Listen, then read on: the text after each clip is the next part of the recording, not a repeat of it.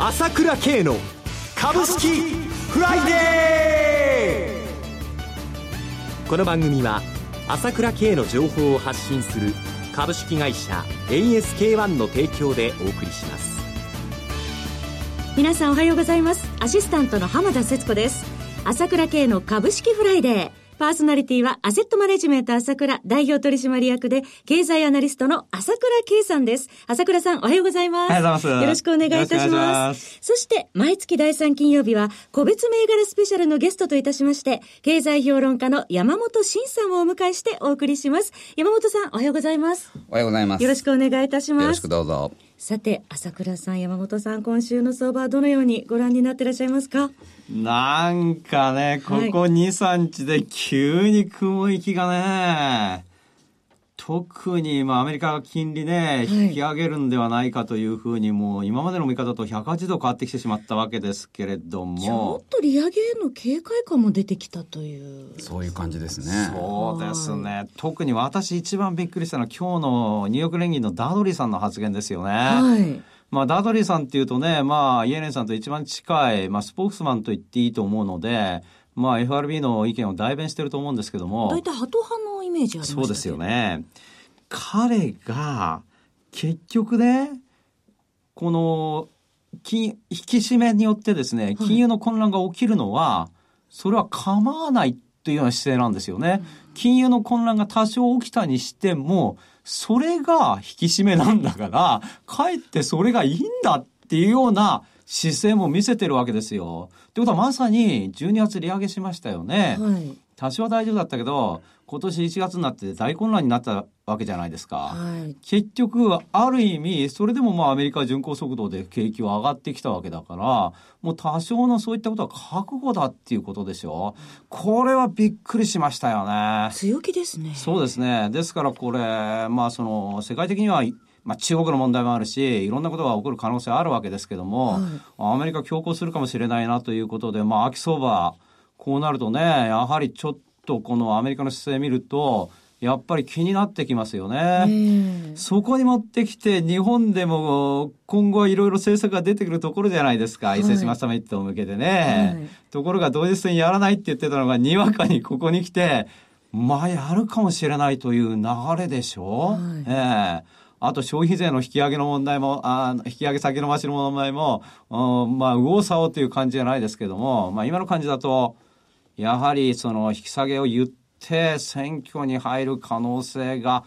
かなり出てきたなということで、まさにそういった政策と云々のね、まあ、あの、イギリスの問題もありますけども、この1、2か月、目がちょっと離せない展開ですね。どう読んでいったらいいんでしょうか？いや、ちょっと正直言ってね、そのアメリカの利上げに関しては、やっぱり11月に大統領選あるあるんでね、はい、タイミングとしてはもう6月、7月がもう限度、限界でしょうね。その先はちょっとやりづらいと。だからやはり6月、7月、どっちかにやると見た方がいいでしょうね。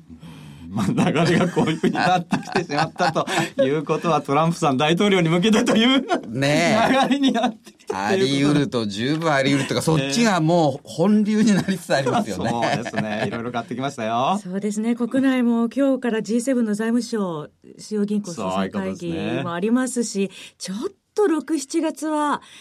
危険なね。なりそうですね。それでは一旦 CM です。プロの株式情報が欲しいなら、朝倉慶。経済予測のプロ、朝倉慶の情報は、株式会社 ASK1 が配信中。ウェブサイトは、キーワード、ASK1 朝倉で検索。モーニングニュース、経済レポート、月刊 CD など、豊富な情報をご用意。まずは、無料メールマガジンのご登録を。株式会社 ASK1 は、証券取引、金銭、有価証券の予託、貸付行為は行っておりません。また、情報提供する金融商品のお取引では、相場変動などにより損失を生じる恐れがあります。さて、ここでお知らせですが、朝倉さん、今月セミナーを予定されているそうですね。そうですね。はい。明日が東京なんですけれども、はい。まあ来週28日土曜日、大阪ね、えー、阪急梅田駅前の AP 梅田茶屋町で、えー、1時半から午後ですね、はい、えー、講演会があります。はい。どのようなお話になりますか？まあ、こういう情勢ですからね、トランプ旋風も吹いてるし、はい、一方これみんな気にはしてないかもしれないけど、中国の状況が急変してるというところもありますよね。ええー、その辺のところも含めてと、はい、あと私お話したいのはやっぱりこの AI の激しい進化ですね。これがどうなるのかというようなこともお話ししたいと思いますね。はい、もちろん、当社の当たり屋の長谷川慎一、彼のコーナーもあって、ゆっくりいろんな銘柄話すと思いますよ。はい、とにかくこれ3時間、たっぷり話しますんで。3時間にわたって熱く語ってくださるということですね。はい、で、この大阪の講演会なんですけれども、はい、ラジオを聴きの皆様に抽選で10名様、無料で招待させていただきます。ラジオを聴きの皆様、抽選で10名様、無料ご招待。はい。ということですね。お申し込みはフリーダイヤル0120-222-464、0120-222-464、ASK1 まで、えー、午前10時から受け付けております。または ASK1 のホームページでラジオをお聞きの皆様へのバナーをご覧いただいて、えー、そこからお申し込みいただければと思います。お申し込みお待ちしてますね。なお、当セミナーでは投資教育に関するサービスのご案内をさせていただく場合がございますので、ご了承ください。え朝倉さんから、えー、無料ご招待、セミナー無料ご招待のお知らせでした。えさて、山本さんに今週はゲストとしてお越しいただいておりますが、注目されている銘柄を教えていただく前に、やはりちょっと今後の見通しについて改めて伺いたいと思うんですが、ちょっと難しそうですよね。そうですね。えー、あのー、まず、マザーズのね、バブルが崩壊するんじゃないかと。まあ実際、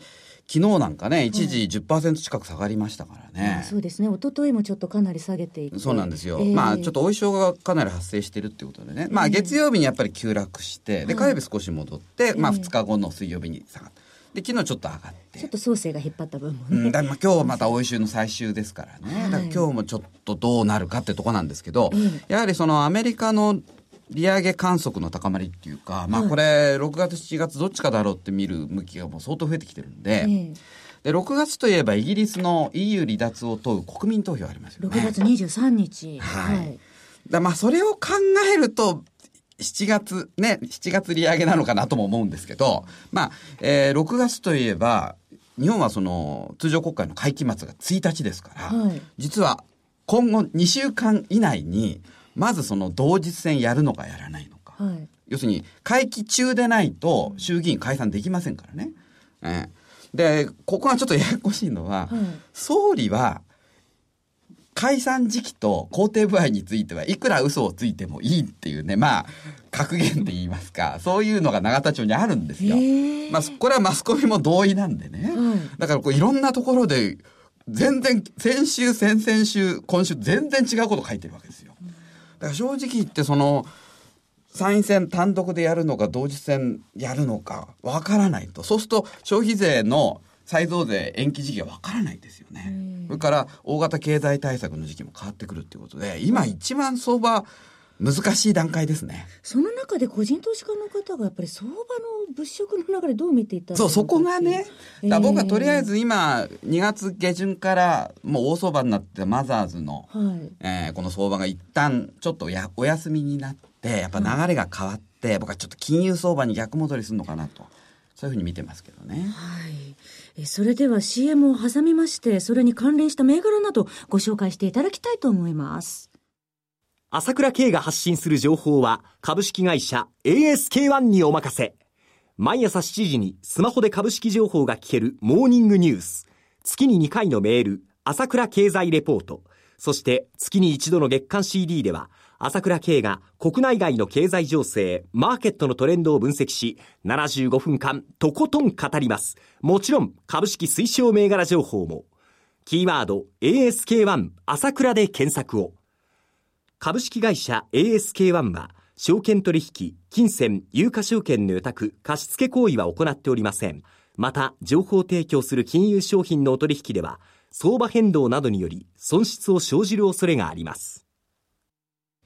それでは、ここからは山本さんの注目銘柄ご紹介いただきます。はい、あの先ほどあの金融相場に逆戻りするっていう話をしましたけど、はい、やっぱりねアメリカはこれで利上げがだいぶ濃厚になってきた、はい、で日本は緩和継続だっていうことで、うん、ちょっと今までものすごい円高のトレンドになってましたけど、はい、やっぱりまたね、ちょっと円安の方向に引き戻されてますから、はい、でそうなるとやっぱりどうしても今まで売られすぎの東証一部の輸出関連だとか主力株、これ見直す動きがちょっとありますよね。はい、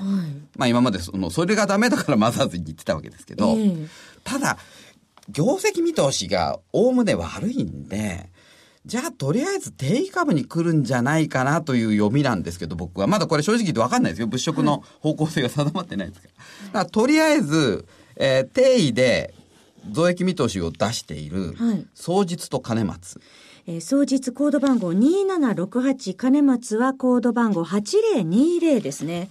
双日はもう200円台前半、金松は100円台後半ですから。はい、定位ですね。両方とも配取り回り3%ぐらいありますしね。はい、それから。配取り回りもよし。で、これも以前取り上げたんですけど、はい、あのー非常に両方ともそのみんなが資源の権益買いまくってる時に経営状態が悪かったんで、うんはい、権益ほとんど持ってないんですね。あ商社だけれども資源権益なしそうだからあの大手がみんなその減損でものすごい赤字を出してるところへ持ってきて増益見通しですから、はいえー、当日はもう連続増益ですからね。まあ、金松前期現役でしたけど、はい